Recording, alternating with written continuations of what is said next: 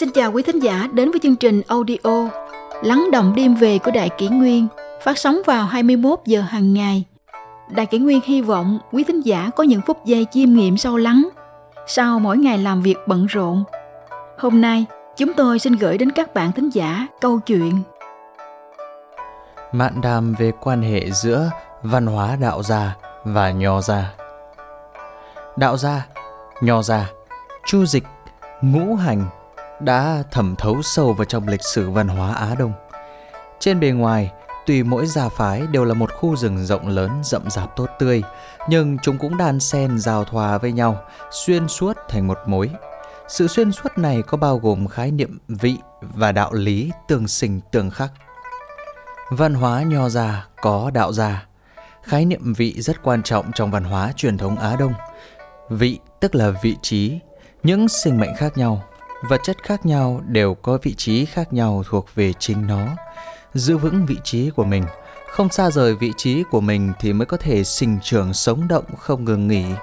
Vị trí của một sinh mệnh chính là bản tính của nó, hoặc có thể nói đó chính là sinh mệnh của nó. Nho gia rằng quân tử phải bên ngoài ôn nhu, bên trong cứng rắn. Nguyên văn nhu ngoại nhi cường nội. Bất kể là nam hay nữ, làm người đều cần trong tâm phải phân biệt rạch ròi thị phi, tuyệt đối không được mơ hồ. Nhưng trong đối nhân xử thế, hành vi bề ngoài thì nhất định phải ôn hòa, đôn hậu, khoan dung. Đối với phụ nữ mà nói, cần phải ôn nhu. Đây chính là tiêu chuẩn làm người trong suốt mấy nghìn năm lịch sử của các nước Á Đông. Những quân chủ đế vương cổ đại, do là trung tâm của người trong thiên hạ, nên đối đãi với thần dân phải ôn nhu. Ví như vua chúa tự xưng là cô gia, nhà cô độc, quả nhân, người cô quả. Đối đãi với bề tôi phải khiêm tốn hợp lễ nghi, phải lấy cái tâm của người dân làm cái tâm của mình, phải coi thần dân là con cái của mình. Định Công hỏi, vua sai khiến bề tôi, bề tôi phụng sự vua thì như thế nào? Khổng Tử trả lời, vua dùng lễ nghĩa sai khiến bề tôi, bề tôi dùng lòng trung thành để phụng sự vua. Nguyên văn, quân sử thần dĩ lễ, thần sự quân dĩ trung. Vị của người quân tử chính là trung, mà trung này có nghĩa là ở trong lòng. Tăng Sâm, đệ tử của Khổng Tử nói, người quân tử suy nghĩ không ra khỏi vị trí của mình. Người quân tử phải giữ vững vị trí của mình thì mới tiếp tục trở thành người quân tử. Vậy giữ như thế nào? Bản chất người quân tử là cương trực, là dương, thuộc về tình huống cực cao. Như vậy phải dùng biểu hiện của ôn nhu và hạ mình để đạt được cân bằng, tự mình đạt đến trạng thái cân bằng. Khổng Tử nói, phải có cả văn thái nho nhã và phẩm chất, bản tính chất phác, sau đó mới trở thành người quân tử được. Nguyên văn, văn chất bân bân, nhiên hậu quân tử.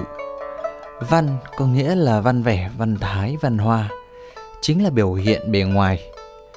Văn và chất vẹn toàn mới có thể không bị thiên lệch, mới có thể được gọi là quân tử. Hơn nữa, hai điều này phải rạch ròi rõ ràng, không được đảo lộn trong ngoài. Một người đã đến tiêu chuẩn này, thế thì mọi người sống cùng sẽ cảm thấy kính phục, đáng tin vì sự cương trực chân thành từ nội tâm của anh ta, đồng thời lại cảm thấy thân thiết vì biểu hiện bề ngoài ôn nhu khiêm nhường của người đó.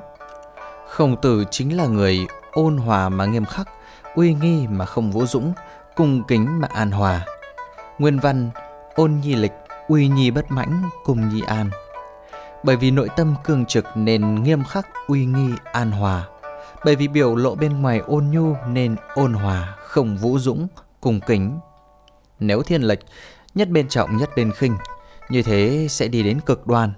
Khổng Tử nói, người quân tử dùng nhân nghĩa làm bản chất phẩm chất, dùng lễ nghĩa để hành xử, dùng khiêm tốn để xuất thế tiến thân, dùng chữ tín để thành tựu sự việc.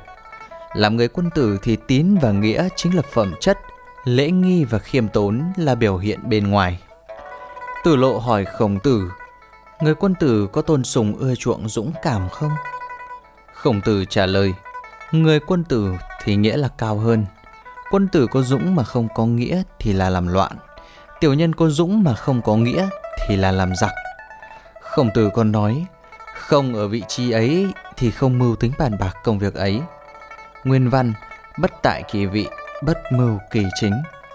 Ông cũng nói, không lo lắng là không có vị trí địa vị, mà chỉ lo làm thế nào để có thể đứng được ở vị trí đó.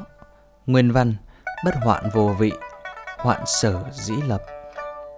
Nhìn khắp cổ kim có bao nhiêu câu chuyện cầu mà không được, rất nhiều đều là hy vọng đắc được những thứ không nên đắc được, mưu cầu những thứ vốn thuộc về người khác.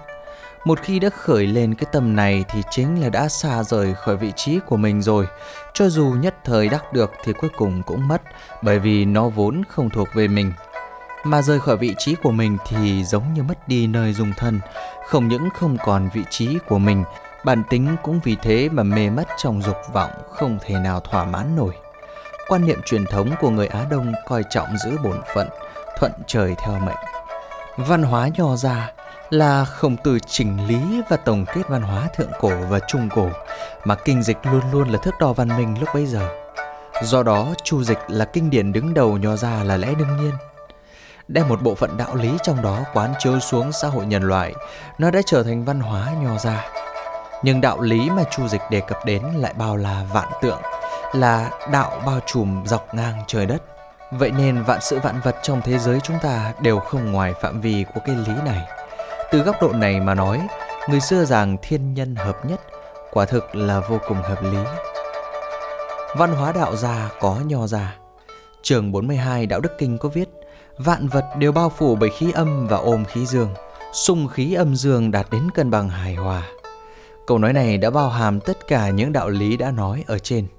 Các nhà khoa học gần đây nhận thấy vạn vật đều bao phủ bởi khí âm và ôm khí dương, xung khí âm dương đạt đến cân bằng hài hòa chính là nói về đặc điểm kết cấu của nguyên tử.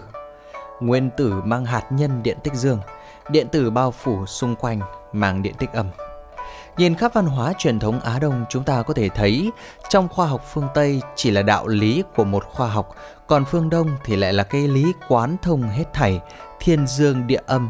Người Á Đông lấy nó quán thông vào hết thảy của thiên địa nhân. Nói về vạn vật đều bao phủ bởi khí âm và ôm khí dương, xung khí âm dương đã đến cân bằng hài hòa thì chương bốn mươi hai Đạo Đức Kinh đã chỉ ra đạo lý nhân gian đối ứng. Đối với quốc quân chính là điều mà mọi người đều không thích, đó là cô độc cô quả, không kết quả, mà bậc vương tôn lại dùng đó để tự xưng mình. Điều này hoàn toàn khớp với đạo lý của Nho gia, giảng người quân tử ngoài ôn nhu trong cứng rắn. Trong Lễ Ký, Phường Ký của Nho gia có viết: Khổng Tử nói, người quân tử tôn quý người khác mà hạ thấp bản thân, nghĩ cho người trước rồi nghĩ đến mình sau. Đạo Đức Kinh còn có những câu như: khinh bạc phóng túng thì mất gốc làm người, nóng vội thì mất chủ đạo tự chủ. Sách còn viết: do đó bậc đại trượng phu sống đôn hậu, không sống kiêu bạc, sống chân thực chất phác, không sống hư giả hòa mỹ. Hai câu nói này cũng chỉ rõ đạo lý bên trong cứng rắn. Thế giới biến đổi, mà ngàn biến vạn biến, chỉ có không rời xa vị trí của nó thì mới thuận lợi, mới có được tốt lành không gì không thuận lợi. Nguyên nhân của vạn vật biến hóa và nhân tố điều khiển biến hóa, cân bằng biến hóa này chính là lý tương sinh tương khắc. Lý tương sinh tương khắc điều khiển, kiểm soát để vị đạt ở trạng thái cân bằng, đạt được trật tự hài hòa. Sự khác biệt giữa đạo gia và Nho gia, Đạo Đức Kinh từ đầu đến cuối đều luận thuật đạo lý tương sinh tương khắc, luận thuật hai loại đối lập dưới sự ước chế của cái lý này đã dẫn động ước chế lẫn nhau như thế nào, đồng thời giảng thuật làm thế nào để phù hợp với đạo lý này. Vì Đạo Đức Kinh dùng để chỉ đạo con người tu luyện siêu phàm thoát tục, nên đặc điểm chủ yếu của nó là buông bỏ. Buông bỏ đúng và sai, buông bỏ hết thảy những thứ có liên quan đến thế gian, từ đó đạt đến trạng thái vô tranh vô vi của người tu luyện xưa. Nhưng Nho gia thì không như vậy. Nho gia chủ yếu giảng thuật trong thế gian này làm thế nào để làm người quân tử phù hợp với tiêu chuẩn người tốt, thậm chí tốt hơn nữa là làm thánh hiền. Do đó ở thế gian này làm thế nào để tồn tại tốt hơn nữa chính là một mục tiêu mà văn hóa Nho gia phải đạt đến. Đó chính là cân bằng, hài hòa mà chúng ta nói đến. Quân tử hài hòa hữu hảo với mọi người, nhưng giữ bản chất riêng của mình, không a dua hùa theo. Nguyên văn: quân tử hòa nhi bất đồng. Bất đồng là vì mỗi người có vị trí khác nhau, có bản tính và tự ngã khác nhau. Hòa tức là hài hòa với bản thân, hài hòa với người khác và hài hòa với trời đất. Làm thế nào để đạt đến hài hòa? gắng hết sức làm được bề ngoài ôn nhu, bên trong cứng rắn. Đối với bản thân thì dáng vẻ bề ngoài ôn nhu, nội tâm mạnh mẽ cứng rắn. Đối với người khác thì tôn quý người ta mà hạ thấp bản thân. Đối với quốc gia thì lo trước nỗi lo của thiên hạ, vui sau niềm vui của thiên hạ. Bề tôi phụng sự vua bằng lòng trung thành, vua sai khiến bề tôi bằng lễ nghĩa. Đối với trời đất thì kính trời sợ thần. Do lý của đạo gia bao gồm cả nho gia, nên điều mà nho gia giảng hài hòa có thể được khái quát trong một câu của đạo gia rằng: vạn vật đều bao phủ bởi khí âm và ôm khí dương, xung khí âm dương đạt đến cân bằng hài hòa. Âm dương tác động thúc đẩy ước chế lẫn nhau đạt đến cân bằng, tự thân đã trở thành một tiểu vũ trụ sống động phát triển không ngừng. Đạo trung dung có nội hàm rất thâm sâu. Mục đích cuối cùng của đạo gia và nho gia, ngũ hành cũng không rời khỏi cái lý tương sinh tương khắc và có quan hệ mật thiết với âm dương. Bởi vì nho học và y học tương thông, thế nên học thuyết ngũ hành cổ xưa có lẽ cùng một thể hệ với đạo gia và nho gia. Bất kể là đạo gia, nho gia hay kinh dịch ngũ hành, bất kể là bề ngoài ôn nhu bên trong cứng rắn hay là xung khí âm dương đạt đến cân bằng hài hòa, thì mục đích căn bản vẫn chỉ là một, chính là tu đức thủ đức, khiến không xa rời vị trí bản thân, nâng cao vị trí của bản thân mà trở về. Người xưa cho rằng đó là mục đích căn bản làm người.